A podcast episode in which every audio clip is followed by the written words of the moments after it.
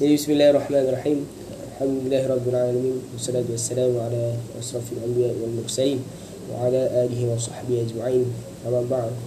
Jadi insya-Allah untuk tadabbur, anda akan ambil satu ayat lah dalam ayat Al-Quran, yang mana um, pada kali ini ayat dia adalah ayat surah Al-A'raf, ayat yang ke lima puluh lima dan juga ayat yang ke lima puluh enam lah. Bukan dua ayat lah malam ni, kita akan tadabbur dua ayat insya-Allah.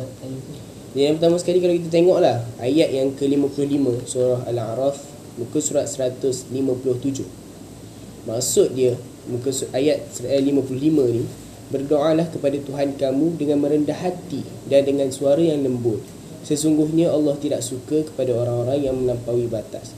Dan ayat yang ke lima puluh enam, dan janganlah kamu berbuat kerosakan di bumi setelah diciptakan dengan baik. Berdoalah kepadanya dengan penuh perasaan takut dan penuh pengharapan. Sesungguhnya rahmat Allah itu dekat kepada orang-orang yang berbuat kebaikan. Jadi alhamdulillah. Jadi situasi dia dalam ayat ni, dua ayat ni, dia sentuh tentang berdoa, doa kepada Allah, cara, ciri ataupun etika berdoa tu macam mana. Kalau kita tengok dalam surah yang uh, surah, ayat yang ke lima puluh lima ni tadi, Allah kata mohon dengan rendah hati, dengan suara yang lembut. Jangan kita ke mana kita berdoa kepada Allah, suara kita suara kita setinggikan suara kita. Ha, tak adalah macam tu, tu sedih ya. Ha, bukan bukan jadi tak adalah mana katanya apa ni orang kata bila mana berdoa tapi adab untuk berdoa dengan Allah tu tak jaga, kan? Antara uh, cara untuk kita berdoa ni adalah yang pertama sekali kita merendah diri. Kita rasa kita, diri kita ni hamba, pandang bawah, mana katanya pandang tempat sujud. Jangan kita meninggi diri, jangan kita rasa bongkak. Kita berdoa sekarang ni semua orang berdoa, tapi dah, bila mana hati mereka ni tak tenang ataupun hati mereka ni tak betul-betul uh, suci dalam diri mereka tu, apabila mereka berdoa tapi mereka masih lagi merasa tinggi dalam diri mereka di hadapan Allah subhanahu wa taala. Apa beza orang Muslim yang beriman deng, uh, dan juga beramal dengan doa orang-orang yang tidak beriman dan tidak Muslim tapi mereka juga berdoa? Apa beza di antara kita dan juga di antara mereka? Kita kena bezakan benda tu. Yang pertama sekali, kalau yang dapat kita bezakan, kita tahu, kita yakin Tuhan kita mendengar dan kita ada adab dengan Tuhan kita. Tapi permasalahannya sekarang, kalau sekarang inilah yang kita nampak, kan? Kalau di kawasan-kawasan sekolah, kalau di uh, ketika mana kita di asrama dulu, dalam kalangan pelajar-pelajar sendiri pun, yang pertama sekali kan, apabila solat tu sendiri, solat tu adalah doa.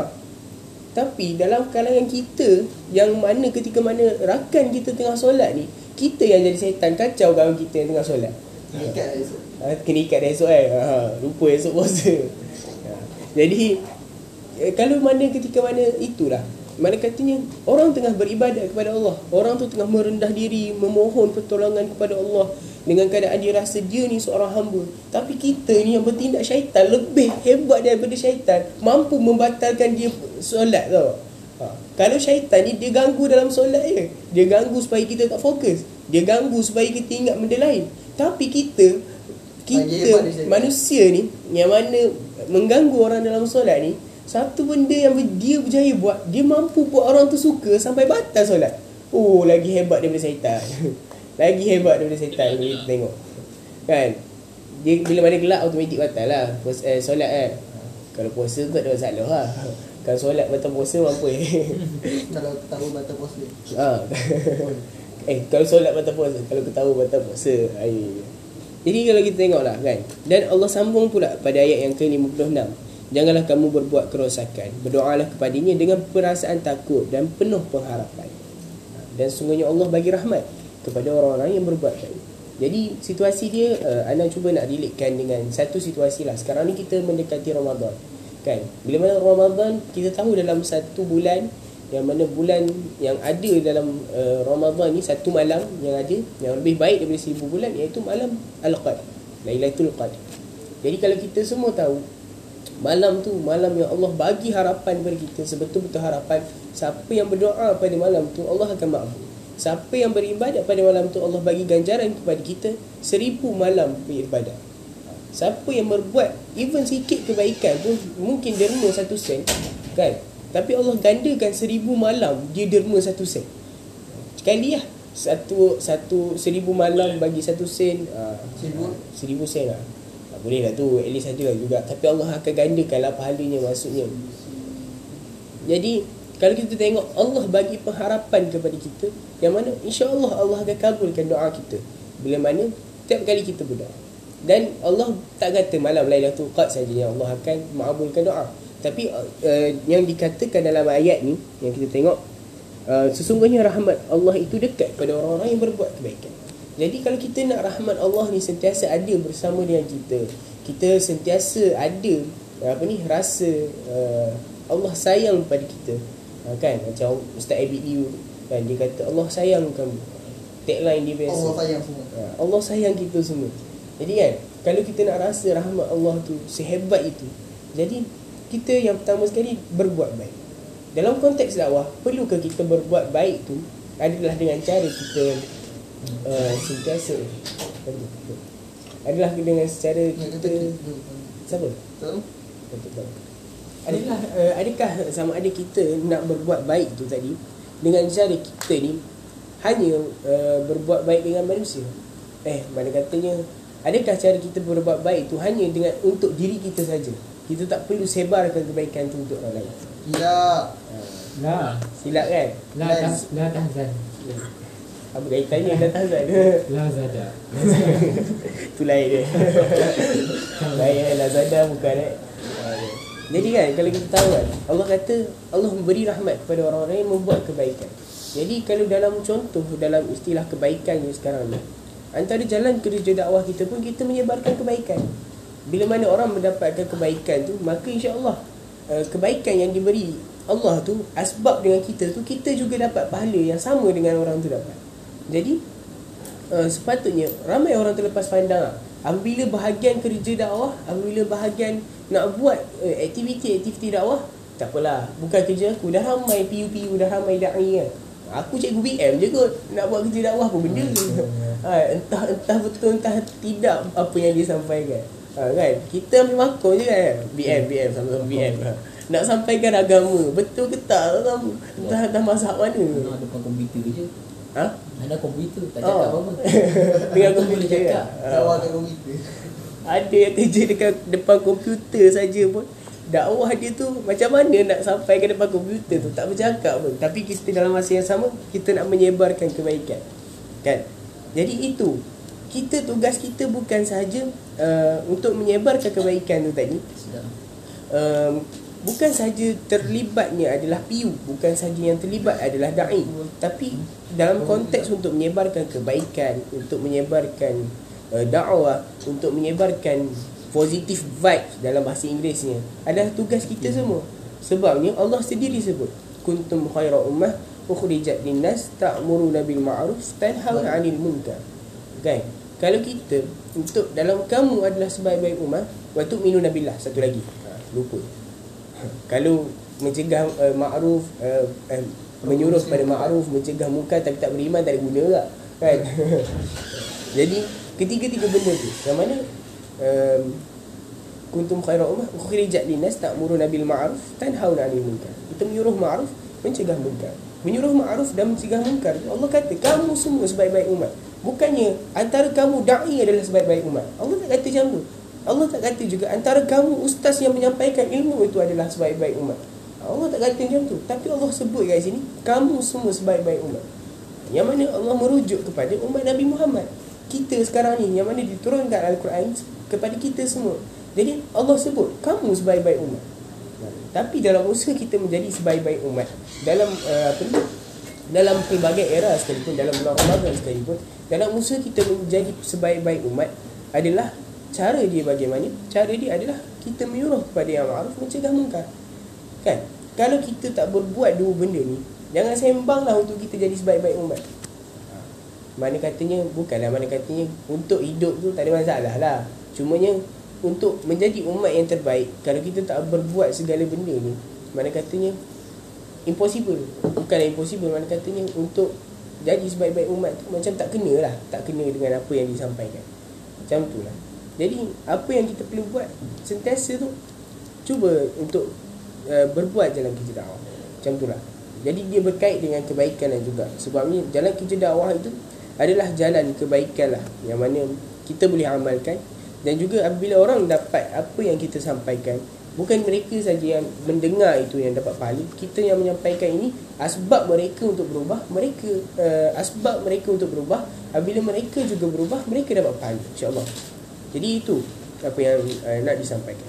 Jadi berkaitan dengan apa projek yang kita nak buat ni kan, ha, Ibrah Studio dalam bulan Ramadan, ha, Ibrah Studio. Mengapa kita kena ajak dia orang ni ke arah uh, apa ni? Mengapa kita nak ajak dia orang ni ke arah uh, berhijrah di bulan Ramadan kan? First sharing kita pun uh, Ramadan, medan perjuangan yang disisikan, uh, segala benda tu kalau antum semua tengok, sebenarnya adalah kita nak mengajak orang ke arah kebaikan. Cuba kita bayangkan dalam sharing kita tu kan, seorang tu dia berjaya berubah dan dia ajak lagi dua tiga orang, dan dua tiga orang yang dia ajak tu tadi berkembang berkembang berkembang. Maka kalau yang antum semua pernah dengar, tengok ataupun tengok cerita Jai Ho, pernah tengok cerita Jai Ho yang yang apa ni? Tak pernah tengok eh? Macam pernah tengok. Dia cerita Hindustan. Oh, tapi, yang tu pernah pernah, ha, pernah tengok dua tiga kali dah. Ha. Dia apa ni? Cerita Hindustan, tapi cerita tu dia kata selepas daripada dia berbuat kebaikan kepada orang tu, orang tu ucap terima kasih. Tapi dia kata apa ni? Jangan ucap terima kasih. Uh, jangan ucap terima kasih kan. Jangan ucap terima kasih, tapi buat kebaikan yang sama kepada tiga orang yang lain. Dan daripada tiga orang tu, suruh mereka buat macam mana saya kata kepada kamu. Maksudnya kata, tiga orang tu pun kena cari tiga orang untuk dia berbuat kebaikan. Jadi kalau kita ganda kan, tiga, uh, lepas tu sembilan, dua belas, uh, ramai eh, mana katanya, ramai. Sehingga kan, uh, pada akhirnya, dia mampu mengubah perspektif masyarakat. Jadi itu cerita orang yang non-Muslim, uh, orang non-Muslim, tapi dia macam ibaratkan dia cuba mengubah perspektif masyarakat ke arah yang lebih baik. Itu seorang non-Muslim, mereka buat benda tu, dia orang tak tahu pun apa sebab dia orang nak buat. Dia orang buat tu pun antara sebabnya adalah sebab duniawi, iaitu mereka nak ajak orang hanya kepada moral. Mereka tak ajak orang ke, kepada roh, iaitu jiwa Islam tu sendiri. Ha, macam tu. Sedangkan kita, kita ada jiwa seorang Islam, yang mana memang dah jadi kewajipan kita untuk mengajak orang-orang Islam dan juga orang yang bukan Islam. Maka sepatutnya kita yang lagi semangat untuk ubah perspektif masyarakat berbanding dengan dia orang. Dan kita juga yang lebih bersemangat untuk membuat kebaikan berbanding dengan diorang. Kita yang lebih semangat untuk mengajak orang berubah dalam bulan Ramadan ni melalui Ibrah Studio tu sendiri pun, Ibrah Studio tu sendiri pun, supaya kita nak buat apa? Kita nak initiate diorang ni supaya berubah dalam bulan Ramadan, supaya sama-sama kita boost iman kita, supaya kita push orang kita. Even mereka tak boleh nak berubah seratus peratus, mereka masih lagi buat main game, masih lagi layan movie dalam bulan Ramadan. Tapi cuba kita uh, bayangkan asbab daripada kita yang bagi sharing, uh, asbab daripada kita yang ber, men, uh, membagi talk kepada diorang tu, diorang buat even sikit pun uh, kebaikan. Contohnya kan, uh, diorang mengamalkan tahajud ke tiap hari, dengan sebab kita yang bagi tahu diorang apa kebaikan tahajud tu. Diorang baca Al-Quran dengan sebab apa uh, Al-Quran tu boleh bagi kepada diorang apabila diorang baca kan. Jadi diorang tahu, diorang faham benda tu. Dan itu sebenarnya tujuan kita dalam Ibrah Studio. Kita nak bagi kefahaman, kalau boleh kita nak fahamkan dia orang. Kenapa orang kejar-kejar baca Al-Quran dalam bulan puasa, sedangkan mereka hanya faham hanya untuk khatam. Dia orang macam tak ada niat yang lain, ha, kan? Berbanding dengan orang yang cuba habiskan Al-Quran dalam bulan puasa dan mereka cuba tadabbur Al-Quran. Jelaslah orang yang cuba tadabbur tu dia macam lagilah faham kan apa yang uh, apa ni mereka baca kan. Contohlah kalau kita baca buku, baca baca buku bio lah, baca buku bio. Kalau antum semua ambil bio, ha, ambil bio lah, ambil kan. Ha. Ha, hari tu ambil bio lah hari. Apa ni? Ambil bio tak? Bio, bio. Oh tak ambil. Tak apalah. Jadi tapi betul tak jadi kau. Apa ni? Jadi insya-Allah kalau kita anything lah yang kita ambil dalam ni lah, ha? Sejarah sejarah. Ha, sejarah ke, ha, tapi sejarah tu dia more on fakta, dia bukan dia bukan apa ni orang kata konsep. Okay. Ha. Jadi if, even math sendiri pun kan, math lah yang paling senang, semua orang pernah ambil math daripada sekolah rendah lagi kan. Contoh peroperasian apa ni, uh, tambah tu, kenapa dia dua tambah dua jadi empat, kenapa dia tak jadi lima kan? tiga tambah dua kenapa jadi lima bukan jadi enam kan?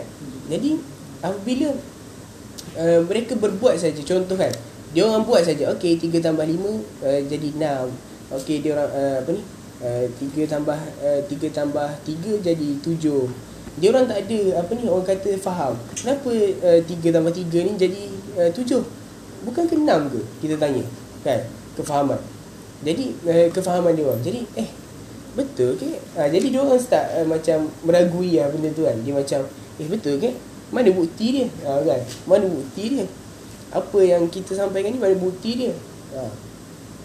Jadi uh, apa ni contohnya bila mana kita tanya dia, okey, dia pun cuba nak membuktikan. Jadi contohlah, even dia tunjuk jari sekali pun, tiga tangan kiri, tiga tangan kiri, eh tiga tangan kanan.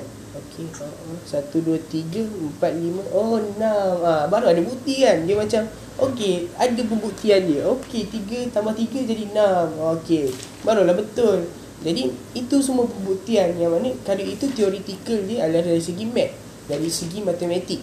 Kalau kita dari segi agama sendiri pun, Allah tak kata segala benda dalam agama dia adalah teoretikal. Allah tak kata apa yang disampaikan oleh Nabi Muhammad tu sendiri adalah berdasarkan nafsu Nabi Muhammad, tak. Allah sebut dalam surah An-Najm ayat yang ke ayat, surah lima puluh tiga ayat tiga hingga empat. Ha, silalah baca. Memang nak suruh baca. Surah eh, lima puluh tiga ayat tiga hingga empat. Untuk surah berapa lah? Alah lupa. Hmm. Tapi boleh tengok dulu. Surah lima puluh tiga An-Najm ayat tu. Ah, sila sila. Ayat tiga hingga empat eh. Ah, tiga hingga empat. Maksudnya lima dua enam. Dan tidaklah yang diucap diucapkannya itu Al-Quran menurut, menurut keinginannya. Tidak lain Al-Quran itu adalah wahyu yang diwahyukan kepadanya. Ha, jadi kita tengok jelas. Allah kata bukan keinginan Nabi Muhammad untuk berucap sedemikian. Kan? Jadi adalah sebab wahyu yang diturunkan oleh Allah, maka Nabi berucap sedemikian. Dan apa yang diucapkan Nabi adalah se- sebahagiannya ataupun kebanyakannya adalah daripada Al-Quran. Jadi kata-kata Nabi itu berdasarkan Al-Quran dan juga wahyu daripada Allah subhanahu wa taala. Jadi apa yang kita buat pada malam ni adalah bukan kerana teoretikal semata-mata, tapi kita ada pembuktian kita. Mengapa kita suruh diorang tahajud? Kan?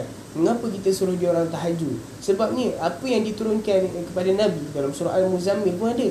Kan? Wahai orang yang berselimut, bangunlah kamu solat malam, mendirikan solat malam. Maka itu buktian supaya Nabi ni wajib tahajud.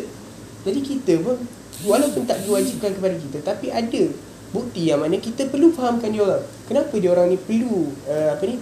Uh, uh, bertahajud. Sebabnya itu yang Nabi buat. Ada uh, surah dia ataupun dalil dia dalam Al-Quran.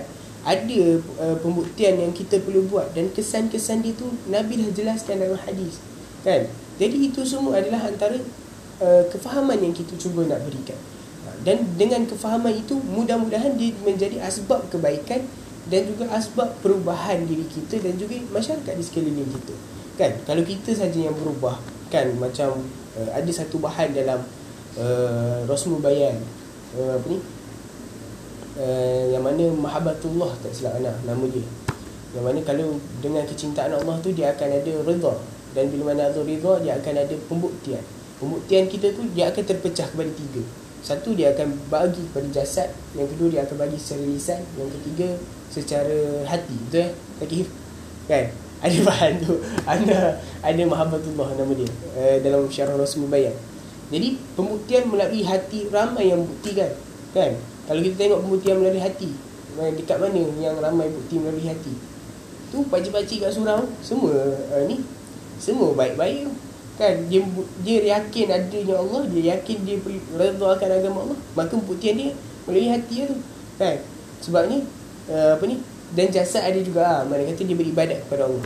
Dan juga hati dia pun dia redha dan juga dia berbuat baik kepada Allah. Uh, dia berbuat baik dengan cara dia beribadat. Tapi adakah dia mengajak orang di sekeliling mereka tu untuk sama-sama dia orang berbuat? Ramai tak yang pakcik-pakcik kat luar sana tu yang buat macam ni? Kalau kita tengok kurang. Sebabnya dia orang rasa dia orang ni hanya diri dia orang ni dah semakin berusia. Dia orang sendiri yang perlu mendekatkan diri kepada Allah Subhanahu Wa Taala. Jadi kesedaran dalam masyarakat kita tu sendiri kurang. Padahal pembuktian itu ada tiga, ha, kan? Jadi melalui jasad tu lah yang cuba kita buat sekarang ni. Yang cuba mana kata apa? Melalui kecintaan kita kepada Allah, melalui redha kita kepada Allah, maka pembuktian dia kita berdakwah kerana Allah, kita mencari redha Allah, kita bergerak ke arah jalan yang ingin uh, jalan yang ingin Allah redai, jalan yang apa yang Allah akan redha kepada kita. Maka dengan sebab itulah kita berbuat pada malam ni, kita menyampaikan dakwah pada malam ni. Dan juga kita berbuat Ibrah Studio tu pun dengan asbab apa? Dengan asbab kita nak mencari redha Allah pada malam ni. Ha, di samping pengarahan murabi dan sebagainya, itu hanya sampingan lah. Kalau contoh kan, tanpa pengarahan murabi sekalipun, ataupun uh, contoh, anda bagi contoh, anda tak kata contoh lah, uh, anda harapkan tak ada lah contoh dalam uh, kita punya jemaah, semua orang mufah. Contoh-contoh, ha, adakah kalau dengan sebab semua orang mufah ni, kita juga nak mufah? Dan juga bila mana Uh, dalam apa ni, apa yang kita buat ni, bila mana semua orang mufah, kita juga mufah, kita tak naklah berdakwah. Adakah begitu? Ataupun kita malam ni dengan sebab orang tu mufah, tapi disebabkan kita nak sampaikan risalah Allah, kita masih lagi berada dalam jalan ni walaupun semua orang tak ada bersama kita. Ha, jadi itu antara apa yang kita kena fikirkan. Dan juga apa perkara-perkara yang setelah daripada itu tu, kita perlu sentiasa fikirkan, sentiasa fikirkan critical thinking. Ha, kalau cikgu, subjek cikgu ni, G K B tu ada critical thinking tu. Kalau tu ingat lah, yeah. G K B, subjek G K B tu, kemahiran belajar, dia ada critical thinking, cara untuk berfikir.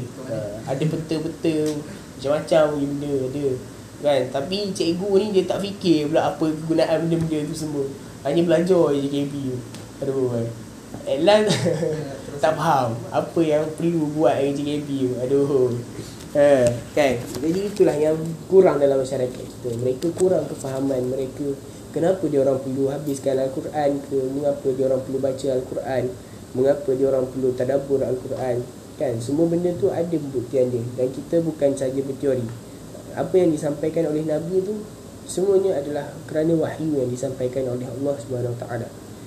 Jadi apa yang dari aspek diri kita lah, apa yang kita perlu buat, call to action dia adalah, yang pertama, dari segi aspek um, pembuktian kita melalui pengarahan Ibrah Studio tu sendiri, kita sendiri lah perlu bersemangat.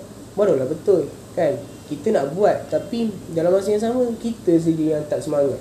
Jadi macam, oi, apa benda ni, ha, tak syok lah dia. Jadi dalam diri kita tu, kita sendiri yang perlu initiate niat tu, untuk kita sama-sama bersemangat untuk kita buat, untuk kita berbuat. Kita mengajak orang adalah dengan sebab, dengan sebab apa? Dengan sebab kita nak mengharapkan redha Allah. Dengan sebab kita nak mengajak mereka faham kenapa mereka perlu buat macam tu. Dan dengan sebab kita nak guide mereka ke arah yang lebih baik. Jadi itu sebenarnya vision yang kita nak buat dalam Ibrah Studio. Dan juga Ibrah Studio tu anda harapkan bukan saja dalam kalangan kita saja kan, dalam kalangan ni saja, tak ah. Paling kurang at least tahun ni boleh ah bagi satu K dekat YouTube, satu K subscriber kan. Ataupun dekat Instagram tu kan. Jadi dengan sebab tu virality ni pun penting lah dalam kerja, gerak kerja dakwah kita, dalam kita cuba nak menyampaikan. Sebabnya sekarang ni orang uh, dalam situasi semasa pun orang lebih uh, ni lah, tengok okey dia ni, oh apa yang disampaikan, jadi disokong oleh siapa, oh ramai, okey. uh, Virality tu pun penting lah, antara salah satu sebab ni. Dan juga uh, vision dia juga adalah bukanlah semata-mata kita untuk bulan Ramadan ni saja, tak. Selepas daripada itu kita terus berbuat. Tapi mungkin ada pertukaran niche daripada benda tu tu, ha, lain lah kot. Jadi kita, sebab dakwah ni satu benda yang perlu ikut perkembangan semasa. Dia perlu sentiasa bergerak lah dengan kehadapan. Jangan kita berada dalam takut yang lama. Dan juga jangan kita uh, berada dalam keadaan yang selesa lah untuk berdakwah. Mungkinlah orang kata, apa ni, mengapa kita perlu berdakwah secara bersungguh-sungguh? Mengapa kita perlu apa ni, Uh, buat mutabaah secara bersungguh-sungguh, program yang kita nak buat ni kenapa perlu bersungguh-sungguh kan? Alah, orang lain pun berdakwah relax-relax kan, uh, ada je, at least aku sampaikan tak satu dua ayat kan, at least ada lah juga perkongsiannya.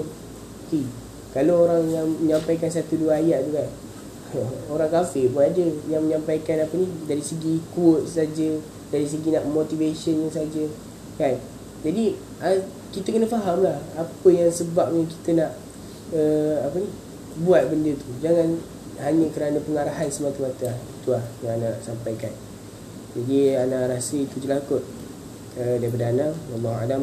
Assalamualaikum warahmatullahi wabarakatuh. Terima kasih.